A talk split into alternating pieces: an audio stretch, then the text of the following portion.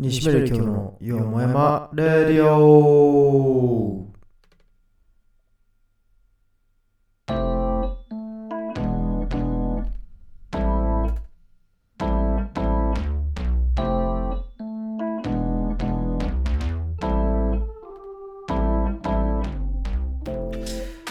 はい、はい、皆さん、おっと、エコー。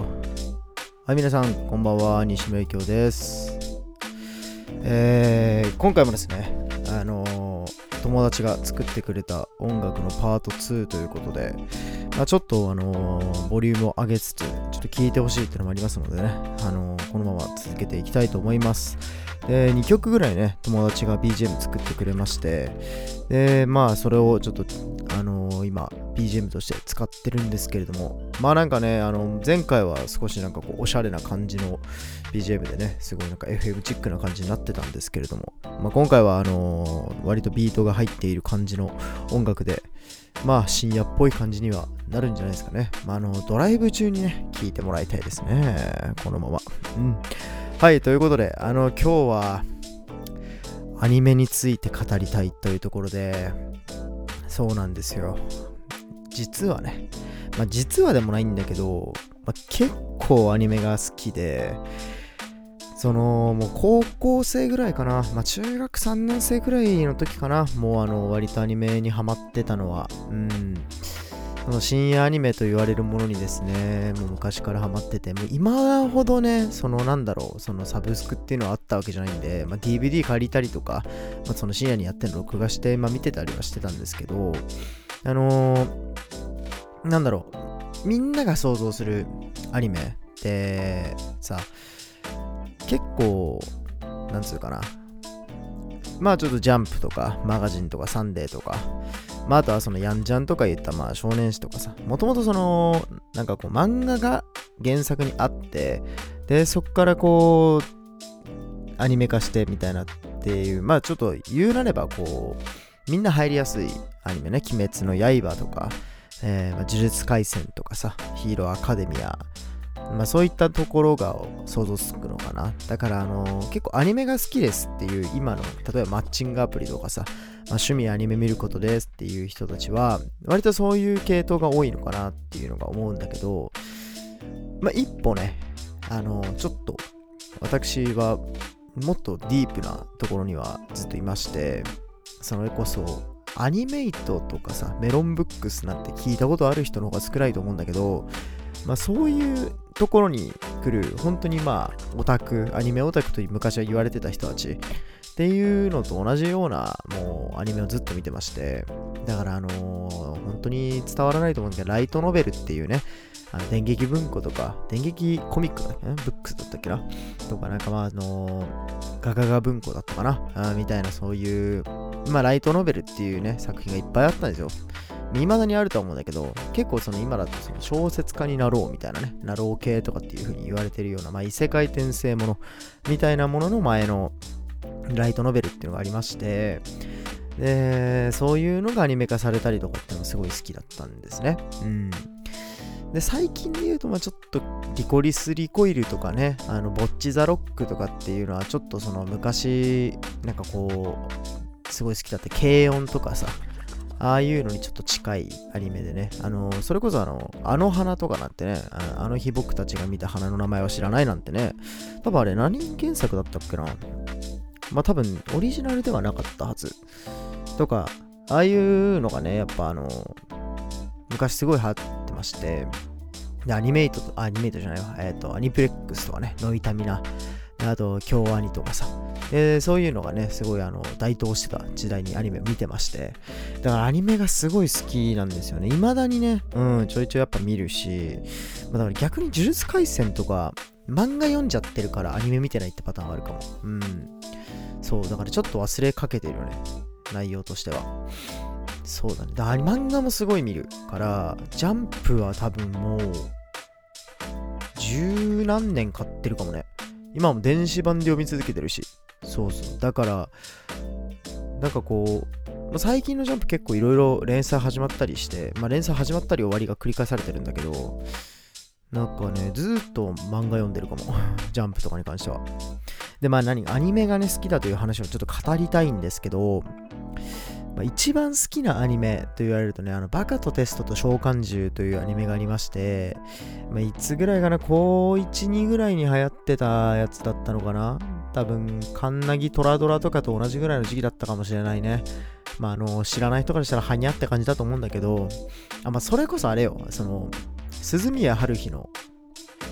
憂鬱？なんかはね、あのー、ライトノベルとかそういうのから始まってますしね。で、あのー、まあ、みんなわかるかわかんないですけどね、あのー、日暮らしの泣く頃にとかはね、あれギャルゲーとかそういうのからじゃなかったかな確か。うん。で、まあそのバカとテストと召喚獣っていうのは、まあ高校生の話なんだけど、まあなんかその、テストの勉強の点数によって、こう、クラスが分かれるみたいな、まあ、結構あるあるなんですけどね、そういうのを言うと。で、なんかその、召喚獣を使って、こう、クラス対抗みたいなのをするんだけど、でなんかこう、頭がめちゃくちゃいいやつが一人、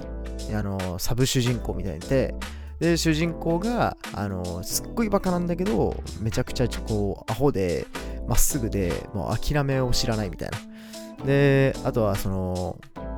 男の子って言われるようなね、あの友達がいたりとか、うん、この子っていうのは娘とか言うと男の子と言うんですけどね、うん、っていうのがいたりとか、なんかそういうキャラクター性豊かなものなんですけど、で、まずね、あのギャグ要素が強くて、めちゃくちゃおもろくて、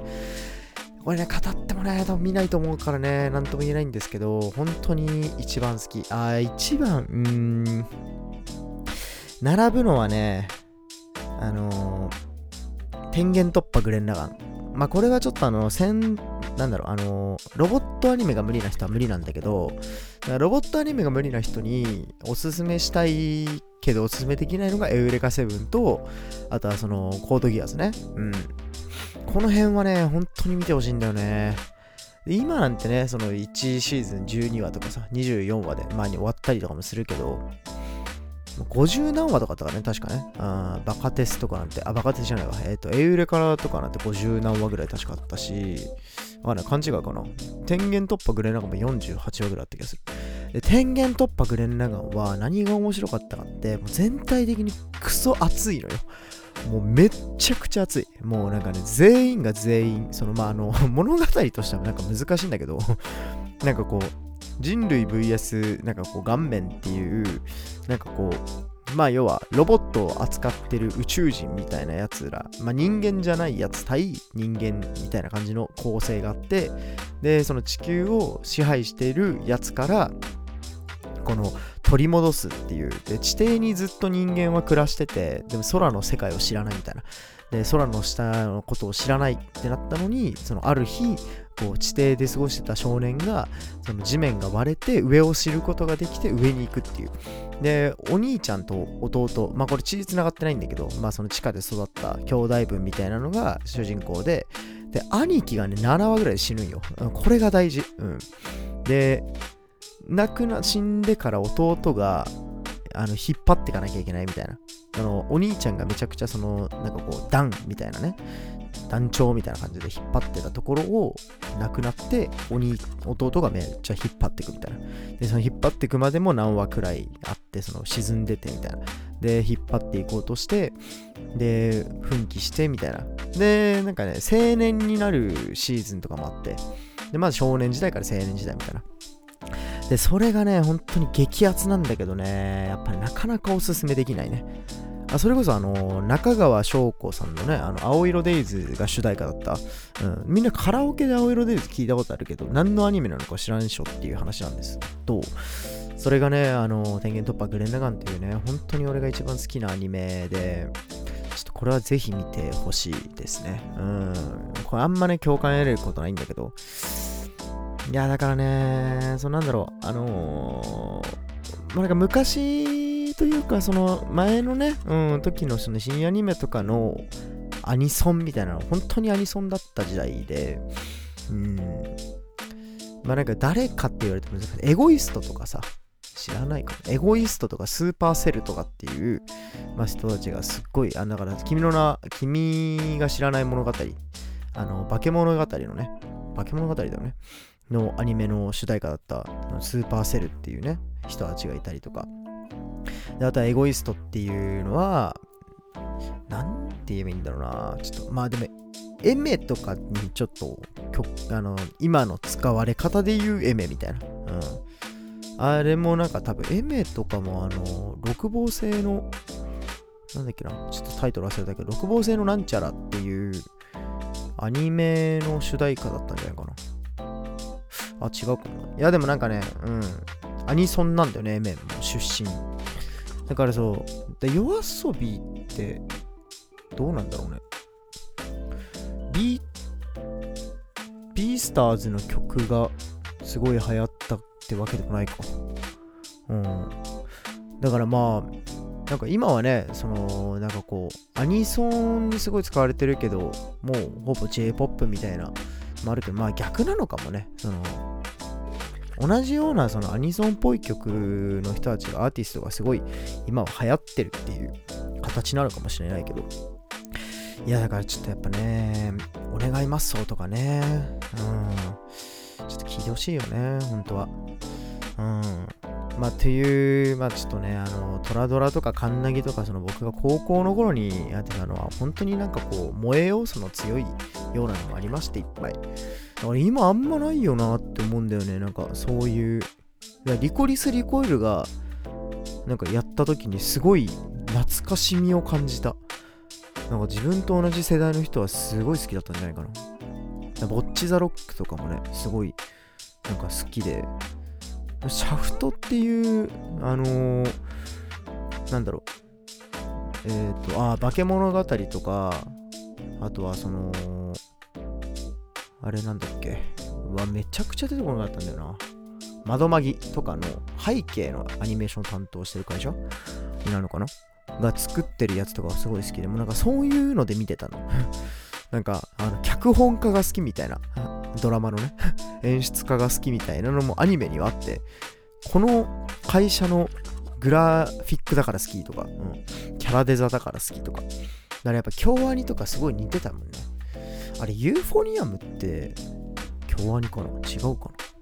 まあなんかやっぱ軽音と似てる、似てないとか、やっぱそういうのあったりとかね。うん。だからその、まあちょっとアニメが好きな人にはやっぱ、あの昔流行った高校生ぐらい、僕が高校生なんで、2010年とか2011年とかに流行ったアニメとかもやっぱ見てほしいし、まあのー、シャクシャナとかのね、うん、ツンデレ、あ、シャクシャナじゃないかな、一番最初。あれか。うわ。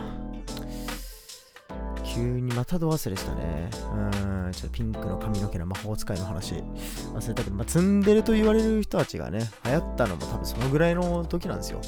もう今、ツンデレとかね、死後、死後じゃないってぐらい言わなくなったね。うん。いやだから、ちょっとね、皆さんにもおすすめしたいアニメはすごくあるので、まあなんかあのー、熱くなれるアニメなんですかとかね。うん。ロボティクスノーツとかもね、俺はアニメ、なんかこう青春熱くなれるアニメだなっていうのもあるし、あと、シュタインズゲートとかもやっぱ見てほしいなって思いますしね。うん。で今なんかこう、パチスロとかになってるアニメとかは、結構昔流行った、その、アニメだったりするので、まあ、ちょっとね、懐かしいなって思うやつとかもあったりするんですけど、まあ、あの、ぜひね、ちょっと、アニメもっとコアなやつ見たいよっていう人はちょっと聞いてほしいですね。うん。なんかすごい多分おすすめはできる。変に多分アニメと漫画をめちゃくちゃ見てきたからちょっとおすすめできます、ね、漫画も語りたいね。漫画も語るちょっとラジオもやりたいので。はい。ちょっとぜひぜひあのー、皆さん僕がおすすめしたアニメ見てください。で、あの、最近あの、ポッドキャストで、ちょっとゲストとね、離れてでもなんか一緒に同時に録画、録音か、ができるっていうのを、まあ、昨日見つけたのでようやく、あの、またゲスト会みたいなのね、一人だけ一回やった以来してないので、ちょっとゲスト会っていうのもやっていきたいと思います。はい。ということで、あの、本日はこれまでとなりますので、皆さん、あと2日くらい経ったら、お水曜だね、今日は。木金で、土日が来ますので、皆さん、残り2日間頑張っていきましょう。ということで、さよなら。